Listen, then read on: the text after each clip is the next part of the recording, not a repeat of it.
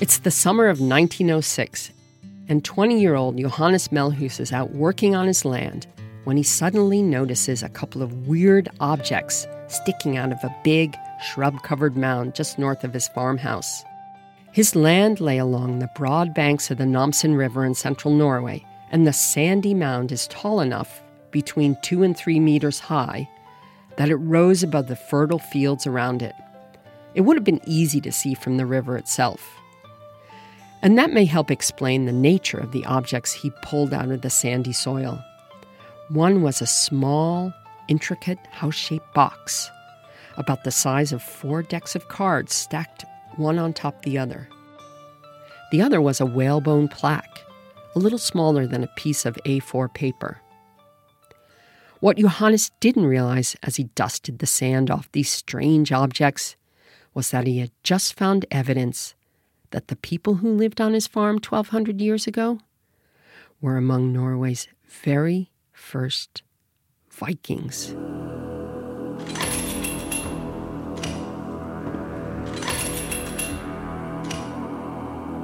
The mound, it turned out, was a kind of time capsule.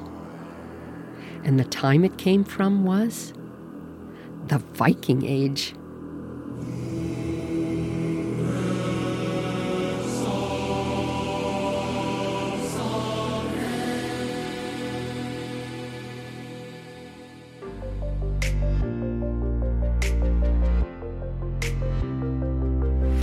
I'm Nancy Bazilchuk, and you're listening to 63 Degrees North, an original podcast from NTNU, the Norwegian University of Science and Technology.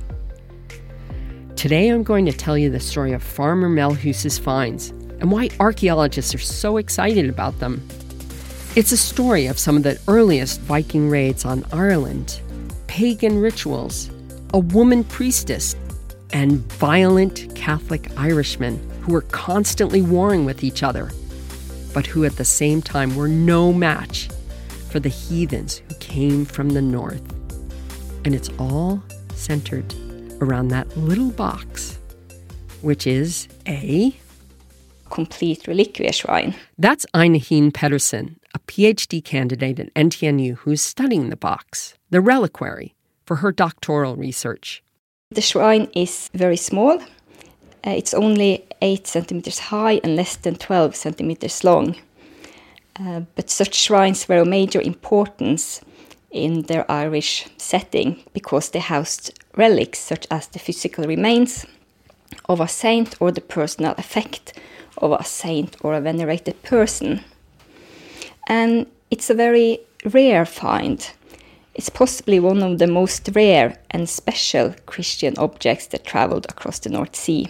If you want to know how Ina sees the world, you only have to look at her bookshelves, which are full of titles like The Sword in Early Medieval Northern Europe, The Story of the Drinking Horn, and, my personal favorite, The Past is a Foreign Country. Because while you and I might see that sandy mound on Farmer Melhus's land as a kind of a time capsule, for archaeologists like Ina and her colleagues, it's more like a time machine. It brings her to the foreign country that's the past. In this case, the past we're talking about happened more than 1,200 years ago. Archaeologists define the Viking Age as beginning with the first recorded Nordic raid on Lindisfarne, an abbey off the northeast coast of England on the Scottish border, in 793. One description of this first raid says that monks were killed in the abbey, thrown into the sea to drown, or carried away as slaves along with church treasures, giving rise to a traditional prayer O furore Nordmannorium libera nos domine, free us from the fury of the Northmen, Lord.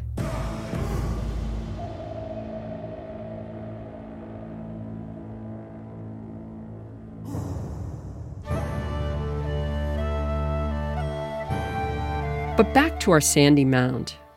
The discoveries of 1906, they were not the first artifacts recovered from these specific mounds. A few years earlier, two young boys had found several items while playing which included a spearhead, shares, a bronze mound, a large collection of bead, and several other objects. So, how does an archaeologist make sense of all this? So, shortly after the discovery, the find was reported to the museum in Trondheim, and the following year, an excavation was carried out by the director, Theodor Petersen. We are able to retrieve some information because we have Petersen's old reports about the condition of the objects, and without that, we would not have been able to tell the story as well as we know today if we hadn't that specific information. Theodor Petersen, the Trondheim archaeologist who investigated the burial mound in 1907, found a series of iron nails in the mound. They were placed in such a way that he was able to see that the mound had contained a nine meter long boat, buried parallel to the river. The boat itself had long since rotted away, of course, but the iron nails were a ghostly shadow and told the story. And that, combined with all the objects that had been found, allowed Petersen to figure out that there were two people buried in the boat in the mound a man and a woman. But the key thing here was that little reliquary.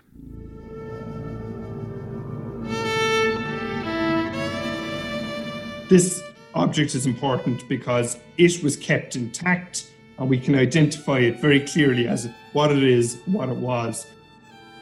Griffin Murray is a lecturer in the Department of Archaeology at the University College Cork in Ireland.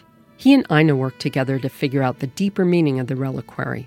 For one thing, by looking at the object in terms of its decorative style. The roundels on it are in a kind of a, a Celtic style, kind of late Celtic style and also because of some of its decorative techniques, uh, the enameling and the glasswork on the side of the reliquary, uh, we can date it to the 7th or 8th century. And that combined with the evidence from the other objects that came out of the grave, the woman's grave, we know that this was an early grave. We know that, and so we can say with confidence that this is evidence for one of the earliest raids by the Vikings in Ireland Cool. The dating of the shrine means that central Norwegian Vikings from the Trondheim area, they were badasses. They were among the first Norwegians to voyage across the North Sea to raid England and Ireland. I don't want to offend uh, Norwegian people in saying that, you know, all their forebears were these horrible plunderers. We must appreciate that at this time, medieval society and it was very violent. It was a very violent society. Raiding was certainly not unique to the Vikings. We even think Ireland's national saint, St. Patrick, he was taken, captured as a slave in a raid by the Irish on, on Britain. And yet, the Vikings were different somehow. First of all, even though we know they went on raids, we don't know why. We do know that they were members of a very complex society. There were craftsmen, farmers, weavers, metalsmiths, in addition to the raiders themselves.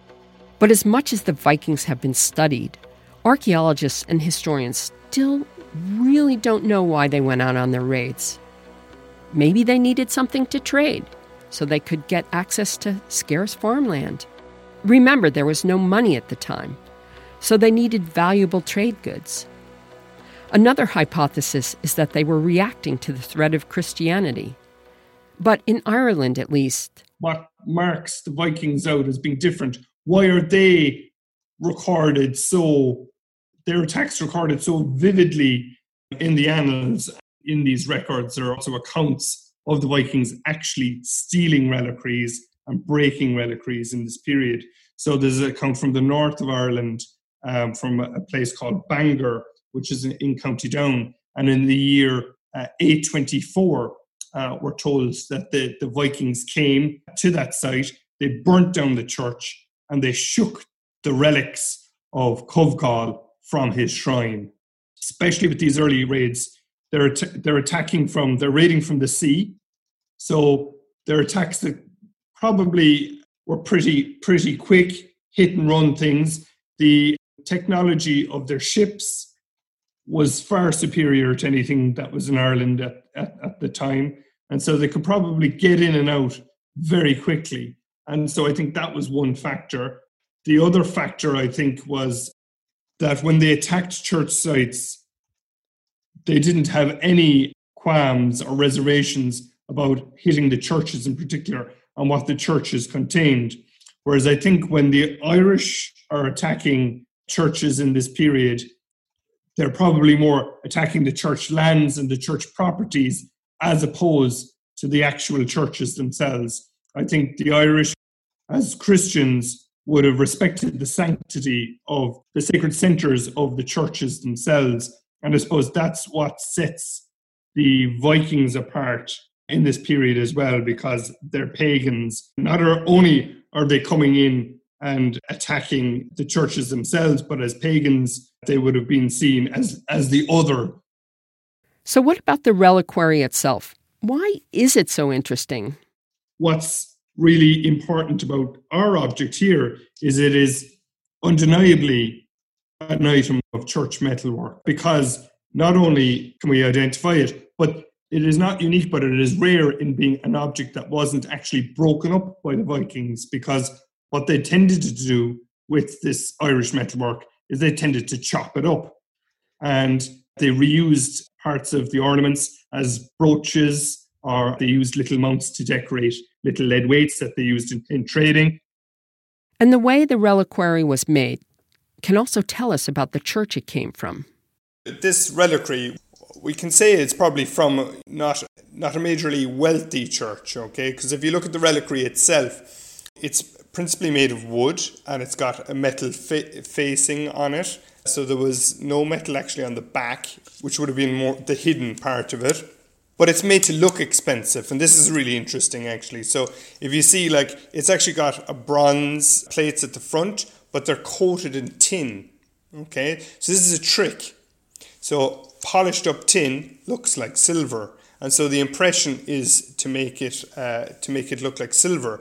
And then the little discs on it the little decorative discs they were actually analyzed in the museum and found to be made of brass now, this is actually very unusual in a pre-Viking context because the Irish mainly worked in bronze. They didn't they didn't work in brass as the as the Vikings did. And so brass would be an unusual material, but again I think the purpose there is polished up brass looks like gold. So the impression there is the silver and gold, but there was no silver and gold used. So it's a trick.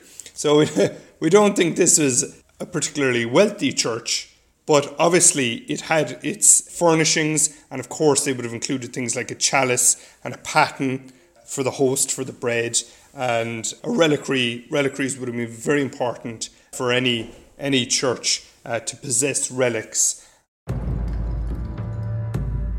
So, the reliquary was meant to seem more precious and valuable than it actually was.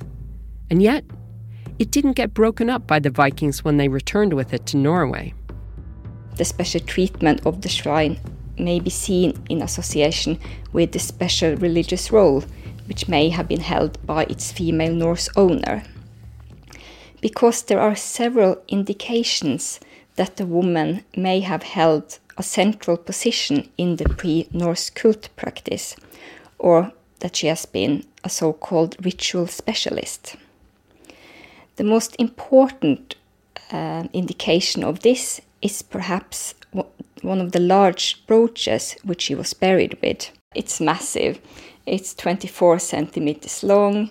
If it's 24 centimeters long, how could you wear that thing without it ripping your dress off? Well, the large size indicates that these brooches were not intended for daily use, but rather only worn on very special occasions where the women themselves had central roles. So this was not a brooch used for every day. And several researchers have suggested that they were used as part of a priestess costume during pre Christian rituals. Do we know what kind of pagan practices this woman might have participated in? So, although the specific rites and use associated with the shrine are lost for us today, um, it is worth highlighting that uh, part of a leather carrying strap was still attached to the hinge of the shrine when it was discovered. So it is therefore possible that it was worn around the neck of the Melhus woman as part of a ceremonial costume, together with the huge fibula and her staff and whalebone plaque. Those straps were also used in Ireland. Griffin Murray explains. The way this, this reliquary was made, it has carrying straps on it, so it would have been actually uh, carried around the neck and on the chest of, of, a, of, of a person, of a religious person, and displayed, we assume, in religious processions and obviously put on display as well, perhaps, you know, on important feast days on the altar of the church itself. And I suppose the interesting thing about it as well is it has this tiny little key or little locking mechanism where you can you can pull out this key and you can open it to reveal the contents inside. Alas, it no longer contains anything, which is very unfortunate. But that was obviously to display the relics that would have been kept inside to the devout. Whatever was in the reliquary was long gone by the time it was discovered by farmer Melhus. We don't know what was in there, but Ireland d- didn't have martyrs in the same way that Rome had, okay? They weren't killing Christians in Ireland. And so it seems to have been uh, a peaceful transition into Christianity. So I suppose that's very important for understanding of the church in Ireland. But unfortunately for the, for the Irish church, this meant a lack of relics.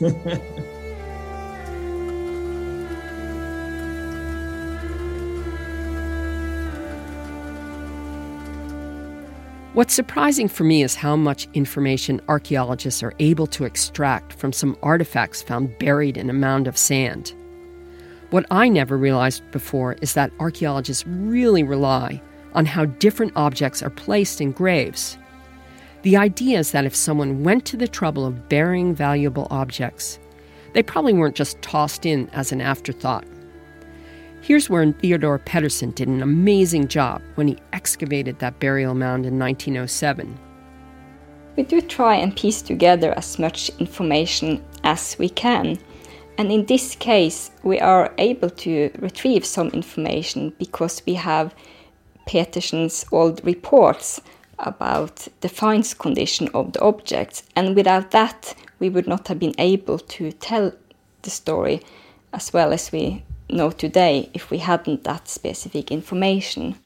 He made sure that the finds information from the farmer was recorded and included so that we knew which objects were found together, where the man and the woman was buried in the grave, so that yeah, we know that the Melhus shrine probably belonged to the woman rather than the man, and that is significant in our setting, because um, because without that information, you can't say too much about the find itself. It, if we just had found the shrine on its own, we wouldn't be able to understand much of its role in Norse society. Because in this case, the significance of the shrine must be seen in connection with its owner, its new owner, and it also need, means that we need to think differently about the use and meaning of the reliquary after it arrived in Norway. It was more than just a nice object or booty, uh, more than just a nice present given to the wife of a returned Norse warrior. The Melhus reliquary gives us a different picture of the role of Viking women in preparing for raids. And as a woman, I'm all for that. But how do we know that all of these grave goods came from raids? Maybe there was a softer, gentler kind of Viking out there too. Since the since the kind of 1970s, there's been a move away to, to interpret this material as coming from Viking raids, and other suggestions have been put forward, but nothing really as convincing as you know. We have historic loads of historical accounts of these Viking raids where they're uh, breaking shrines, stealing shrines, and then we have this material turning up in in Norway in in Norse graves. So really, there isn't an alternative in, interpretation. It's different for some of the other metalwork that we have coming out of the graves, where it's more identi- identifiable as, as secular metalwork. And you know, there's various ways in that how that could be acquired. It could be acquired through raiding. It could be acquired to, through trade or exchange, uh, gifts. Who knows? There are other interpretations there. But in the case of church metalwork, this isn't something that was was on the open market. You know, these items were made specifically for churches. There weren't shops selling this kind of material. You know, but lest you think that Vikings were all bad for Ireland, I'll let Griffin Murray leave you with one last thought. There were no towns in Ireland in this period. So the church sites and the monasteries in particular were, I suppose, important sources of wealth uh, to be targeted by the Vikings. So, you know, that's that's where the stuff is. That's that's where the booty is. We're we're going to go there because there were there were no urban settlements in this period. And it wasn't actually until the 10th century that the Vikings themselves established towns in Ireland, such as Dublin and Cork and Waterford. And I suppose that's that's a different story. That's the story of, of the Vikings as these amazing merchants and trade tradesmen and uh, and traders, you know. And that's that's a different that's a different and very interesting period of of the history of the Vikings in Ireland.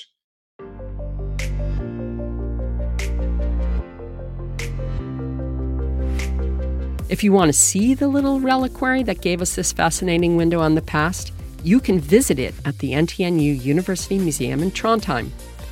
You can also view it virtually through the museum's online collections. There are also links to the academic papers discussed in the podcast on our show notes page. I'm Nancy Bazilchuk, and you've been listening to 63 Degrees North, an original podcast by the Norwegian University of Science and Technology sound design and editorial help from Historia Bruke. Thanks for listening.